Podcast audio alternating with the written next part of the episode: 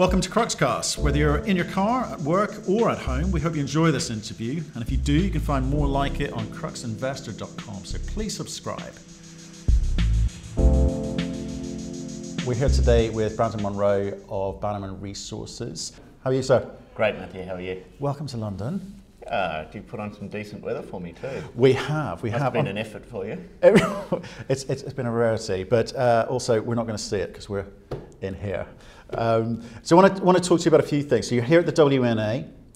You've been presenting the fuel report. We launched it. Yeah. We launched, it today. now. And how did that go down? Went down really well. So for you listeners, as you know, it gets released every two years. Two years, yeah.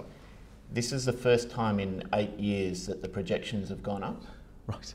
It's been a change in methodology. It's been a lot more thorough. It's had a lot more economic input into it. And it's a product that is just so much more useful and tells a better story for both sides of the industry. Let's help people understand what it's for. So the, f- the fuel report takes a global view of the uranium market, Of the entire nuclear the fuel whole cycle. nuclear fuel cycle. Okay, and you've been part of the, the committee and group uh, putting that together and mm-hmm. gathering data from various sources. So tell us what, tell us a little bit about that, and you know what people use the report for, mm-hmm. who uses it. hmm So basically, what it does is it looks at the entire nuclear fuel cycle. Hmm. Starts with uranium, moves through conversion, enrichment, fuel fabrication, Okay. and then amongst that, you've also got secondary supply. Mm-hmm. Now, that on its own isn't very useful unless you've got a demand picture. Yep. So each of those components has a committee or a working group, mm-hmm. and there's a chair of each of those. Mm-hmm. And I'm the co-chair of the demand picture. Okay. So I sit on that with an executive from Electricité de France, the largest mm. utility in the world. And so between the two of us, we've um, had the interesting Yeah. task of building a demand picture in three scenarios that mm-hmm. the whole industry can buy into. And the report it's used for industry. Um, a lot of the parts of the nuclear industry will use that report for their own judgment. Um, it's used for policymakers, and also it's increasingly becoming used as a reference tool for the financial sector. And we're hoping that with the quality of the analysis and the, the rigour involved in the methodology, we might see that. So what's, changed there? You said you, you've, you've kind of re-engineered it, as it were. There's a lot more in there than there was before. Why the need for the change? What, what, what, what was missing before? So I think it would it was starting to lose its credibility, particularly on the supply side. Um, the Why? the input why, why was it losing credibility? well the the approach that had been taken was very much absent of any economic logic.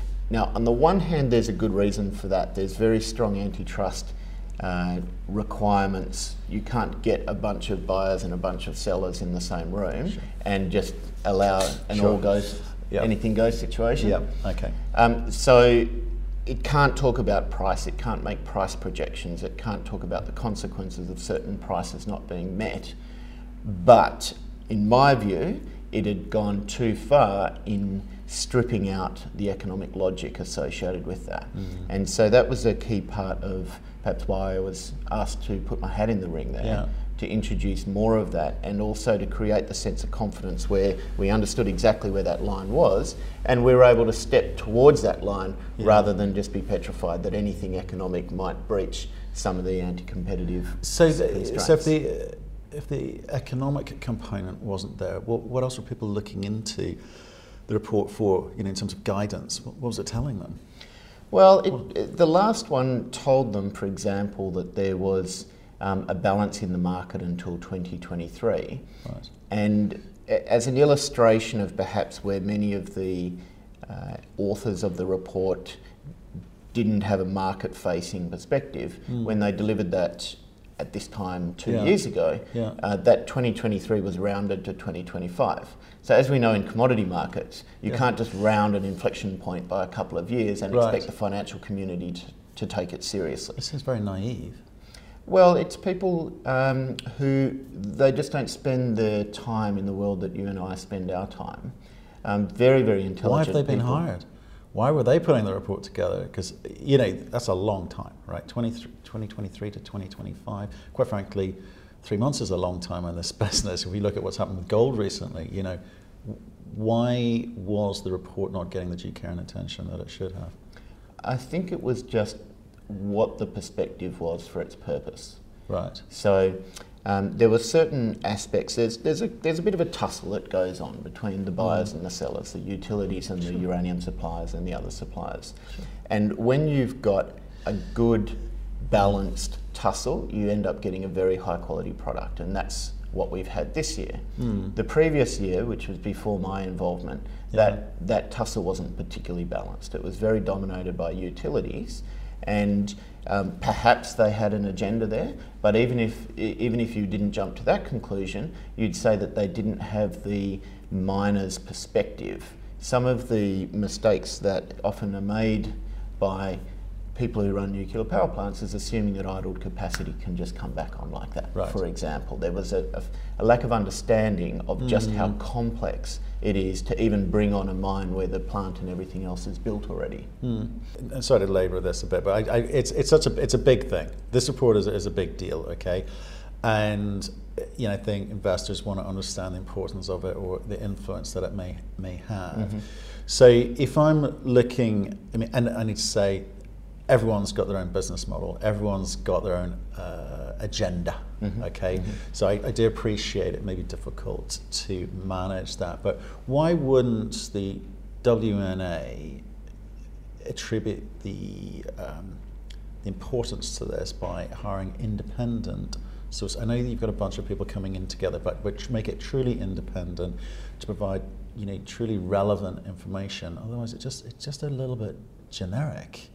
Well, one of the selling points of this report is it has been produced by members who, whilst they wouldn't have that independence tag, mm. they are the people in the industry, the people who run the industry.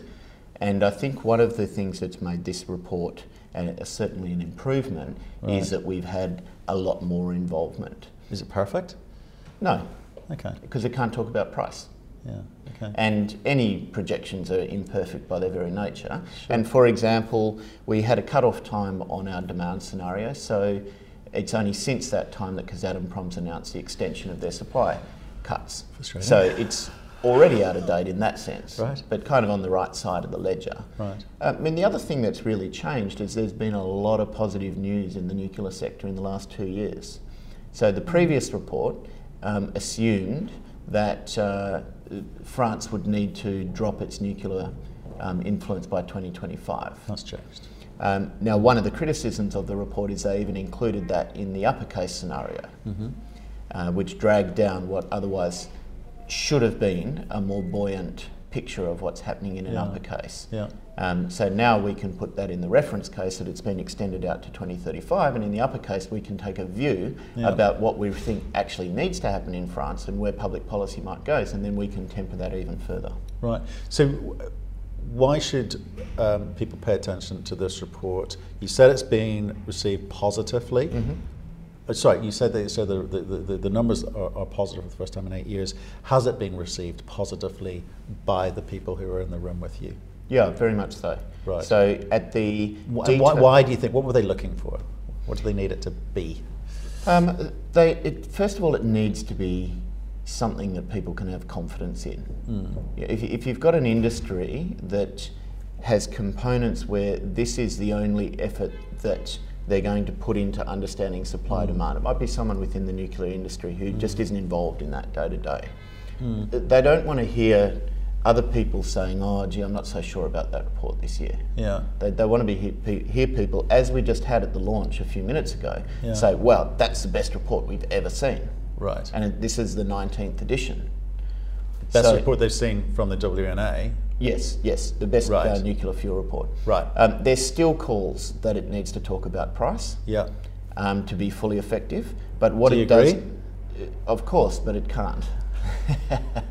there are some things that could possibly be done, and that's something that we'll need to look at for the next edition. Right. Okay. But what it does do is it gives the financial community, as one of the key audiences, um, the tools to then impose their own expectations of market forces and therefore price onto it. Sure, it's, it, you consolidated a lot of information together in one place, and it will help financial community, you know, funds, investors broadly, institutional Mm-hmm. investors broadly. Because, uh, just sorry, do you charge for this, or is it free? Uh, WNA charges. Right. Okay. Yeah. Sorry, you WNA charge for this. Yeah. so you know, it's going to be more likely institutional rather than retail, family office, or high net worths uh, looking at this. So it gives them a good sense of what the market's doing. They're going to have to get their analysts on it and try and, you know, insert figures to get their own view of the marketplace. Okay. Yep. Right. So let's park that because you were involved with that. That's not your day job. yeah, surprisingly enough. You, you run a, a little company called Bannerman Resources. I do. You do uranium uranium business. Sometimes wonder when you get your head into chapter two and you're redrafting the whole thing. But yeah, yeah, yeah, exactly, exactly. So you know that, that's launched. That, that's that's uh, today's news. So we're gonna, we're going to look forward to uh, Bannerman. So why don't you just give people a quick summary of you know what that is, and then we'll kind of talk about it. Yeah, so we're entirely focused on the uranium sector and in particular an asset called the Etango project in Namibia. Mm-hmm. Um, Namibia is very, very important, as we'll probably come on to in a mm-hmm. moment. Mm-hmm. Um, it's a very advanced asset. We completed a DFS back in 2012 Yep. and we've spent more than $80 million developing it to that point. Yep. And the reason why we've been able to do that is we were able to raise the bulk of that capital during the last boom. And that's the money that's needed because the project is simply so large. The total resource is 271 million pounds, So it's very and large. the mining reserve is 130 million pounds. Right. Um, so it's the largest project, undeveloped project with a DFS in the world. right. And since then, we've um, taken it further by uh, constructing and operating a pilot plant for three years. Um, it has the advantage of being extremely amenable to heap leaching, and we've now been able to prove that over a three-year Right. pilot part, uh, plant program.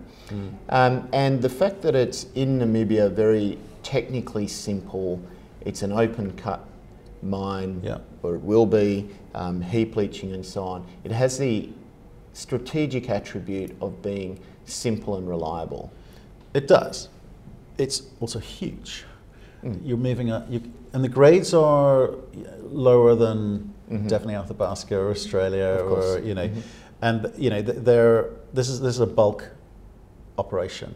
This is about moving lots of earth, mm-hmm. processing it as economically as possible, but you do have a lot of it. So, but that, that comes at a cost. Yeah. So you've got to you've got to be able to raise the, the capital expenditure to be able to get this thing into full full production. But it makes money. Well, the thing is that it does come at a cost, but we're in the very fortunate situation mm. where it doesn't cost us now. True. So we're in a position to be patient. We're in a position to see this market re-rate, adjust. I, I get that. And sorry, I, I I wasn't saying that um, it, it was cost money now. I know you run a tight ship. You know your G&A is low. Mm-hmm. You don't pay yourselves ridiculous amounts of money, and I, I, I get all that. You're doing all the right things mm-hmm. for sure. But at the point when the market, well, whatever that point is for you, because mm-hmm. everyone's going to have a different point in terms of mm-hmm. price discovery. You know, for some it's going to be 40, some it's going to be 60. Wherever you guys decide that you can press the green button, mm-hmm. you're going to need to get into you know, ready state to either raise the capital if you're not already having those discussions. We can talk about that in a second. But you know, then it's a big operation, so it's going to take. You know, how is it going to take you to build the plant, etc., as currently laid out with the DFS? So from the day we sign financing documents in whatever form they take Yep. to full ramp up is three years, Okay. which so includes two years of construction. two years of construction, and then what's happening in the So half a year of detailed design on the front end, Mm-hmm. um, which could be done in parallel with financing if need be, and then half a year of ramp up. Right? Okay, so it's not unreasonable. It's, And, and it's because of the simplistic, simple nature and consistent nature of the ore body and the project that for such a large development, Yeah. it can be done relatively quickly. great jurisdiction, Mm-hmm. tax, licensing, all of that kind of stuff. Again, we, you know, it's, it's, it's, a, it's a good country to do business in. I totally understand that. So, what are the obstacles between now and pressing that button that you foresee that, you know, not necessarily keeping you awake, but things that you need to deal with? Is there much left? It's really just price. It's just price. It's just price for us. Okay. If you look at the things that you would normally need to tick through, Mm. um, for any mining project, you've obviously got to do the engineering and get to a feasibility study. Yep. Um, we chose to take that to the next level with the pilot plant. Yep. Um, very important in the uranium sector is permitting. Absolutely. So we have our environmental and social approvals, and our form of tenure is Yeah. ideal for this situation. It's a retention license, Right. um, which basically means we've got we've proven to the Ministry of Mines that we can do everything required for a mining license, except Mm. it's not financially attractive at the moment. So then it falls into a retention license. We don't have any obligations to keep spending, etc., etc. Mm-hmm, Um, but when the time comes, we just need to show the economic viability in it, and and we And apply what was for a that, what's that license. entail then, economic viability? Is it literally a piece of paper going, well, this is how it stacks up, or do you have to have someone offering you money We- or show proof that prove them to them that you there's someone offering you money to build this thing? You just need to show the market conditions make it viable. Okay. And, and we are dealing with a government that's um, fairly sophisticated with Yeah. that. They, Yeah. You know, it's a, uranium's extremely important to Namibia. Okay, so I'm, I'm trying to paint a picture mm-hmm. of where you sit in the marketplace. Mm-hmm. Okay, so like I was saying, you know, there are high grade stories which we, mm-hmm. we've, we've heard, you know, basket based stories. Uh, you're, you're not that. So, like I say, you know, you're going to have to raise a lot of money. Your big operation in terms of the amount of pounds in the ground, which is, which is all good. Your the capex is what, somewhere just just shy of 800 million bucks. Uh, 700 US. 700 US. Mm-hmm. Okay, fantastic. And so, who, who is who are you having those sorts of conversations with? How are you going to? What does that construction of finance look like, and where does it come from? So, for a start, we're not having those conversations at the Okay. moment. It just makes no sense. Okay. Um, we'd be wasting people's time and we'd be creating the wrong expectations to have those conversations at this time in the Okay. Mm-hmm. sector. Um, the thing to, to look at is because of the unique position that we're in, we're in Namibia, Mm-hmm. it's a very large project, we will be attractive to large scale end users. Being like, who do you mean? Uh, South Koreans, Chinese, Russians, Okay. um, Indians, Middle Eastern groups. Mm-hmm. And the, if you look at our project, average uh, production 7.2 million pounds. Mm-hmm. That can service 17 large scale nuclear reactors. Yes, it's, it's significant. No, no It- It's very significant, and there's very few projects in a jurisdiction like Namibia that can do that. So the prospects of getting, for example, Mm-hmm. a soft loan in exchange for offtake, Yeah. partial offtake, yeah. uh, I think that's real. I think there's a real opportunity to do It's, it's part of the solution, isn't it? You're going to need to piece this together, aren't you? Because of the sheer scale of it. Or do you think that, like, say, Indians, Saudis, whoever, there you go, there's all of it on Uh, the table. Well, never things, nothing's quite as easy as that in the uranium sector. Well, or mine, or mining, because it's like I say, it's a lot. It's a lot of money. That's why I'm, I'm interested, because I, I think I get the asset and where you're positioning. it. You've done a lot of work, and it, it's a good story, right? So to get to the point where you can press a button, you're going to need this money in place, and that's why I'm trying to understand is, you mm-hmm. know, do you have a sense of what that needs to look like? Even if you haven't had a conversation, you must have thought thought about right. Sure, yeah. You know, offtake is one thing, but you ain't going to get 800 or 700 million bucks of offtake, are you? Well, I don't think you'd structure it in that way. Well, that's what I'm asking. It, it, the, the way there's different scenarios, and I think the conventional financing, the way that you'd finance a gold mine, for example, is unlikely to be attractive from shareholder value perspective. There's, as you were alluding to, there's a large equity raise that would be Yeah. required to go against the bank financing, etc., etc. Yeah. Um, what's far more likely and far more attractive would be to go to one of these groups and say, well, we're not going to give you the lot, otherwise there's no point us being in business as an operator. Perhaps we can talk about a 25% offtake as an example. Um, that would be enough to, to supply four to five large scale reactors, Yeah. which the construction cost to be $20 billion. Yeah. So, what we're looking for is a soft, soft loan arrangement for the full 700 Okay. that gets paid back Okay. um, well before the mine runs out of material. And when you look at the relative economics and what that supply security does for numerous potential um, offtake partners, that's attractive. Um, now, now's not the time to talk about it because the perception is that there's lots of uranium around. So we will need the market to tighten up before we're going to get the attention of the, t- the groups who, uh, who would be interested in that. Okay. thank you for that. I just, that, that was the, the, the bit that I wanted to focus on to help Mhm. you know complete this picture. Okay, Mhm. but you have just said something which I also want to talk about, which is the supply in the market. Okay, you just said something to me. There's a lot of supply at the moment. When's that tightening up? Because I've had a bunch Mhm. of views over the last couple of couple of days. So what's Mhm. what's your take on it? Because it seems to be new news all the time. There's there's people shutting off supply, but there seems to be supply suddenly appearing from we didn't realize was there before. So Uh, if you're referring to the Japanese Mm. um, inventory, uh, I, th- I think there's a lot more to the story than that. Okay. Um, but maybe we can come back to that. It, it's No, no, no, interesting what, do you, what do you know anything? Yeah, of course. Okay, of course. Okay, good. Well, just tell us because again we've had a, a couple of views on that. So what's your take on it? So the way that it was reported, the perception is that all of a sudden Yeah. there's a large volume of Japanese material that's going Mm. to come out into the market. Yep. There has been a little bit that's been worked into the market Mm. over time, and we're not talking a large volume. We're talking about a, a small mine Yeah. over that period of time. Yeah. The main source of supply from Japan is what's called perfumed fuel bundles. The way to think about that, it's fabricated fuel Yeah. it's perfumed because it's kind of gone off, if you know what I Okay. mean. Like it's it's been sitting around waiting for Okay. restarts to happen, and it's no longer usable to simply put into a reactor. In its current form. Correct. Right. So what do you need to do with that? You've Yeah. got to send it to defabrication, where it gets pulled apart, turned back into an oxide, purified, refabricated, and then sent into the market. So you can choose to do that, or you can give it to someone else who'll do it.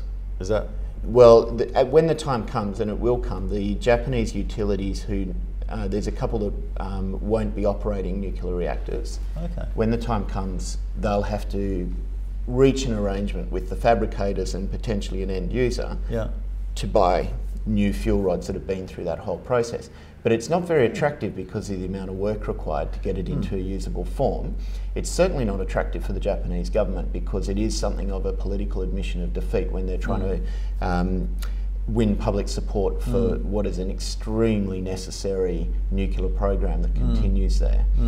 Um, so that's why I say that story has attracted the, the wrong attention at the wrong time. Some of the analysis that uh, Reuters did was actually quite good in terms of breaking down balance sheets. Right. And they pointed to one of the key issues with Japanese inventory. Yeah. That's the moment the utilities start flogging it into a depressed spot market, Yeah. they're going to have to revalue it.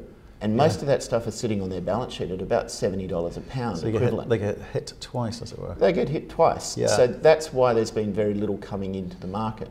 And so we're talking about small volumes. It's going from one utility to another utility, or to someone who's, who can actually deal with this perfumed product. Is that It, it'll have to go to someone who can right? either reach an arrangement to pay for all of the defabricating Yeah. and refabricating. Maybe another utility who might For be prepared to do that. Yeah, yeah. Okay. Or it'd need to be sold back to, say, an enricher, Right. who might then put it into a long-term EUP contract. That's the most complete answer I've heard to that question. Anyway, sorry to segue you off from Where were we? we were on the supply. We're saying there's a potentially uh, the supply story is is still not complete. You know, there, there's still product coming into the market, not just the Ah, Japanese, but o- o- other things as well. So, So it's you know? about there's there's availability and there's perception of availability. Yeah. And this market is running on perception of Seems to availability. be.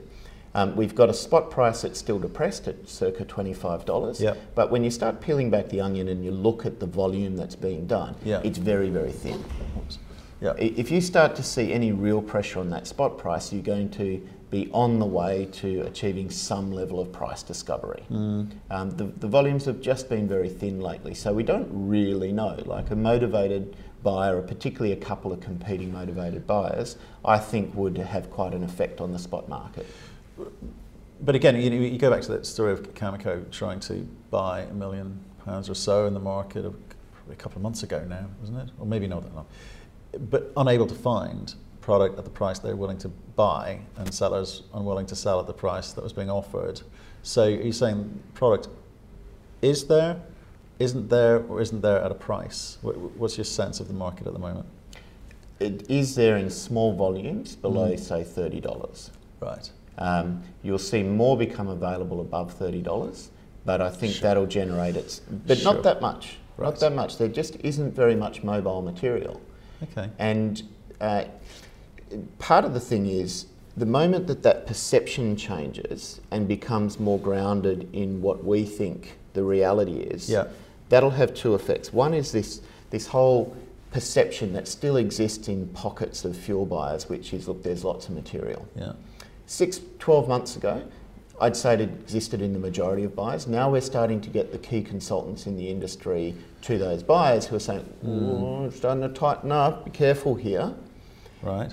And I think you'll be talking to one of those shortly. I will. And, uh, it- but the other thing it does Yeah. is inventory is a function of the physical volume of material Mm. versus what the utilities actually think they need. Mm. So that whole piece there is all about perception. Mm. If they think that prices are flatlining for the next five years, Mm. then a given amount of inventory seems enormous. Yeah. The moment the utilities start to realise that the price is increasing and the material is not going to be there in two years' time, that exact same amount of inventory can look like it's not enough or Yeah. can look like it's just the right, Yeah. right amount. And if you look at what, say, the US utilities have been doing, they've um, reduced their inventory by 11 million pounds in the last 12 months, and they're only running at 111 million pounds over a consumption of close to 50. Yeah. It, it, like, I mean, supply demand is it. It's true, true. Whatever the commodity or whatever the product or whatever the market, you know, and I, you see this dynamic between what the suppliers are saying and what they're actually capable of delivering. Because Uh-huh, price is relevant to them, Mhm. right? There's only at a certain price, there's this much mineable ore. If the price is less, it's this much, you know, smaller Mhm, amounts mhm, available. And utilities don't want to show their hand Mhm. because, quite frankly, come on, if you can pay a low price for this stuff, it's great. But at some point, they need to understand when they need to press the button on, on price because if they don't give enough warning to miners, there's going to be a real shortage issue at some point because the, you, you know you were talking about a three-year ramp up. Mhm, mhm. Other people, if I'm looking at fishing, longer, much longer, probably Yeah. double that, and if you more. don't have the permitting, it can be anything. It could be anything, right? So that there's both sides are playing a dangerous game in a way Mhm. for what is in the total nuclear cycle of cost quite a small component, isn't it? Yeah, it's, it's about 6% U3O8 in the total cost of producing nuclear power. So why why play that game? Why why is this dance going on? Yeah, it's a really good question. And to understand that, you need to spend time, as I've been able to, with the fuel buyers Great. and even their senior management from time to time, and understand where these guys fit into what is typically a very large Hmm. electricity Hmm. uh, utility, who not only are in nuclear, they might be in Absolutely. various forms of energy. Th- They've got other pressures and, and people dragging, you know, well, sorry, demanding their, their money and time. hmm Yeah. So, on the one hand, we can Yeah. take a very global strategic view of it all, and we can say, Yeah. goodness me, we're talking about the difference, uh, a, a couple of percent Hmm. that it would add to electricity prices, and Hmm. You're risking your security of supply I've heard the utility return. argument. Yeah. yeah, okay.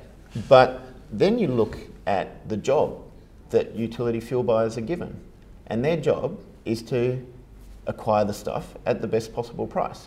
Yep. And It's, it's, it's, there's so many parallels we could draw in our universe Mm. where you go, well, of course they'd do that. Of course they'd think like that. But there's a point at which they won't be able to think like that. If, if, Correct. if, if they are the cause of people being unable to mine economically, they're almost, the, almost authors of their own downfall if And- they don't get the timing right. And as we saw from 2005, 2006, 2007, Mm. as long as everyone else is paying a rocketing, escalating price, You're fine. they're doing their job. You're not going to get fired for that. Correct. Yeah. But the moment you, as a fuel buyer, take a view that, oh, 25 looks really cheap and I can see it going to 50, therefore we're going to load up, Yeah. if you fall on the wrong side of that call, Hmm. that is your job. Yeah. That's fair, that's fair enough. Right. I want to get back to you, the Bannerman, you, Bannerman hat on.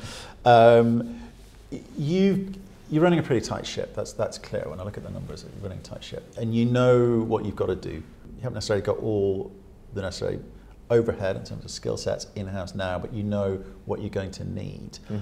Have you given you haven't spoke, you haven't, you're not talking to people about money, but are you talking to people who you're going to need to talk to to come on board to allow you not only to produce uranium, get it out of the ground, but get it to market, you know, logistically, mm-hmm. get it to market, sell it, get you know, but, you know those those buying cycles which which exist, and and do you have a sense of where you fit in the market compared to everyone? Right now, there's only what 50, 55 companies, something like that. So it's not it's not huge. There will be new entrants mm-hmm. making lots of noises. So, uh, do you know what you've got to do to get product sold into market? Sure. So, in terms of what we're doing, mm-hmm. so we're not contracting. We're okay. not attempting to contract. That okay. makes zero sense. That sends the wrong messages to utilities okay. with us uh, attempting to write contracts at the moment. But it's a relationship based game. Mm-hmm. So, how do I justify spending so much time working in my evenings and my weekends mm-hmm. for WNA? It's, yeah. it's a very simple answer. It's because I'm developing strong collegiate relationships with not only the people who'll be buying our product, um, but also the people who'll be transporting. So you're managing product. that process. Well, it's it's a natural thing to do, I think, from where we're at at the moment. I think that's some of the utility buyers trying to get in. Can you hear them? I think I can hear them. Yeah. Apologies for the noise. Bashing the door down to yeah, get out. yeah. right. Okay. Uh, so so that's that's an example yeah. of where. Uh, perhaps a, a less experienced person in our industry right. would start bashing the door down and trying to have meetings with everybody and, right. and trying to consume their trying selling a product that they don't have to sell in the current conditions yeah. versus working with the people and helping the people and getting to know the people and they're great people yeah and it's so nice to work with the industry in a collegiate way rather yeah. than sitting across the table in a sales call so you've, you've, you've also i guess through your work with the wna got a little bit of access and insight which maybe some other ceos in your position with a you know company that's not yet in production. You've, you've got a little bit more insight as to the way that that works. Have you used that? Is, is that what's happened? I think that's a, it's a fair assumption, yeah. Right, okay. And what are those conversations telling you in terms of the likelihood of Bannerman getting into production, making money, effectively, what are you going to tell shareholders? Mm-hmm. So there's two key points about that. Yeah. The first one is diversity of supply is mm. becoming very important. And what's that mean? A, what's okay, that mean? As a forward-looking strategic consideration. So what it means is um, the most important part of running, uh, of buying uranium mm. and nuclear fuel for a reactor mm-hmm. is knowing you've got it. Right. When you need it. Um, so there's various forms of supply diversity mm-hmm. that are introduced. The most obvious one is commercial mm-hmm. and geographical. Um, as we found with the Section 232, it reminded utilities that you can't allow yourself to become geographically too concentrated yeah. because you could have a little wobble like Section 232 yeah. going in a quota direction and all of a sudden you have to reevaluate everything.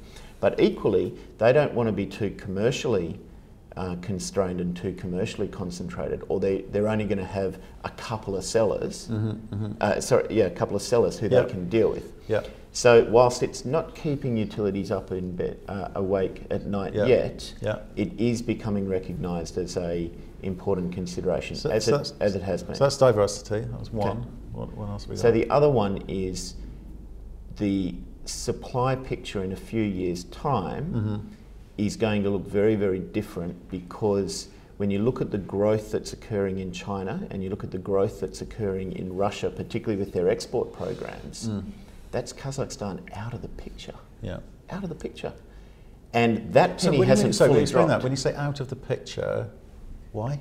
Because they can't produce enough to satisfy those two markets. Okay. Russia and China. Okay.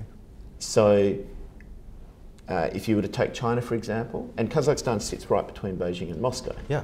Okay. And if, if I was running a large Chinese utility mm. and over the next couple of years I start to see that we're on the trajectory that is um, provided for in their five year plan. Mm-hmm. So we've got a couple of years of six to eight reactor starts under our belt. Mm. And I see Rosatom doing exactly the same thing. Like we yep. just had a presentation, their forward order book is at 133 billion US dollars. That's nice. exports. Yeah. um, I'm going to start getting a little bit nervous about whether I can get my requirements out of Kazakhstan. Yeah. And the important part about the Chinese export program is they want to emulate Mm-hmm. and attempt to better the Russian model. And the important part of that is you provide the fuel and you take it away and you deal with it afterwards. Right. It's a build, own, operate in return for End, an offtake. end to end, yeah. End to end. Yep. Um, they're going to be going head to head in this in a, in a short period Mm-hmm. of time. And when push comes to shove, is your money on Kazakh production favouring the Russian export industry or the Yeah. Kazakh production favouring the Chinese export industry? Yeah. And that's a big question for them. It's a big And question, but let's get back to my question was what are you telling shareholders about what Bannerman's going to be able to do So, for them? so in Namibia, Yeah. as the only um, viable project for that type of Mm-hmm. supply, we're in a privileged position. Because as China becomes more and more wary Yeah. of how they're going to underwrite a very ambitious investment in an export program, Mm-hmm. um, they've already bought and built Husab, Mm-hmm. they've bought Rossing. Yeah. Um, we are the next Obvious. um, obvious target for either the type of okay. offtake arrangement that I've talked about, Yep. or some sort of a, um, a, a sort of a more integrated approach. Right. So all of those two trends both point very squarely at a big developed advanced project like ours in a jurisdiction where China can actually secure supply. So tell me about what, what was that? So Husab was like what someone handed over the keys and go, give me the money, you can, have- you can build it, operate it, and take the offtake. It's all yours. Is that is that the hope, yeah, well, it, was model? a, it was a takeover. Right. Okay. So um, CGN paid 2.2 billion um, US dollars yeah. for. So just hand the keys over. Give me the money. Yeah. What would you do? I think the landscape has changed. Okay. Um, I think in that scenario, what you're more likely to see is to you still see um, Chinese takeovers. There's no doubt that Yeah. once the sector moves into the next phase, Yeah. you'll see that. Okay. But they'll be less um, willing to go in and build themselves. Mm-hmm. They'll be looking to put teams together or buy assets that have got teams, or Okay. at least the, the the start of that And capability. that's good for you. Why? Well, it's not great for me personally because I don't build mines.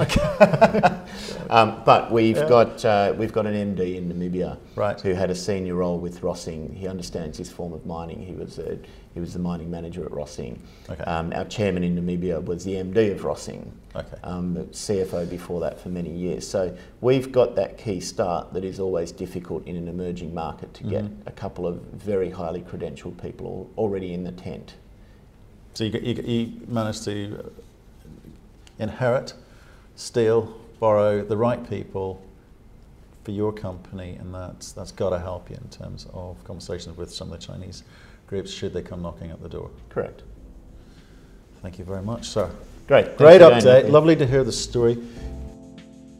Thank you for listening. If you've enjoyed the interview, why not subscribe to Cruxcast or our website, cruxinvestor.com, and of course our YouTube channel, Crux Investor. Plus, you can catch us most days on Twitter and LinkedIn. We really love getting your feedback, so please keep it coming, and we'll speak to you again soon.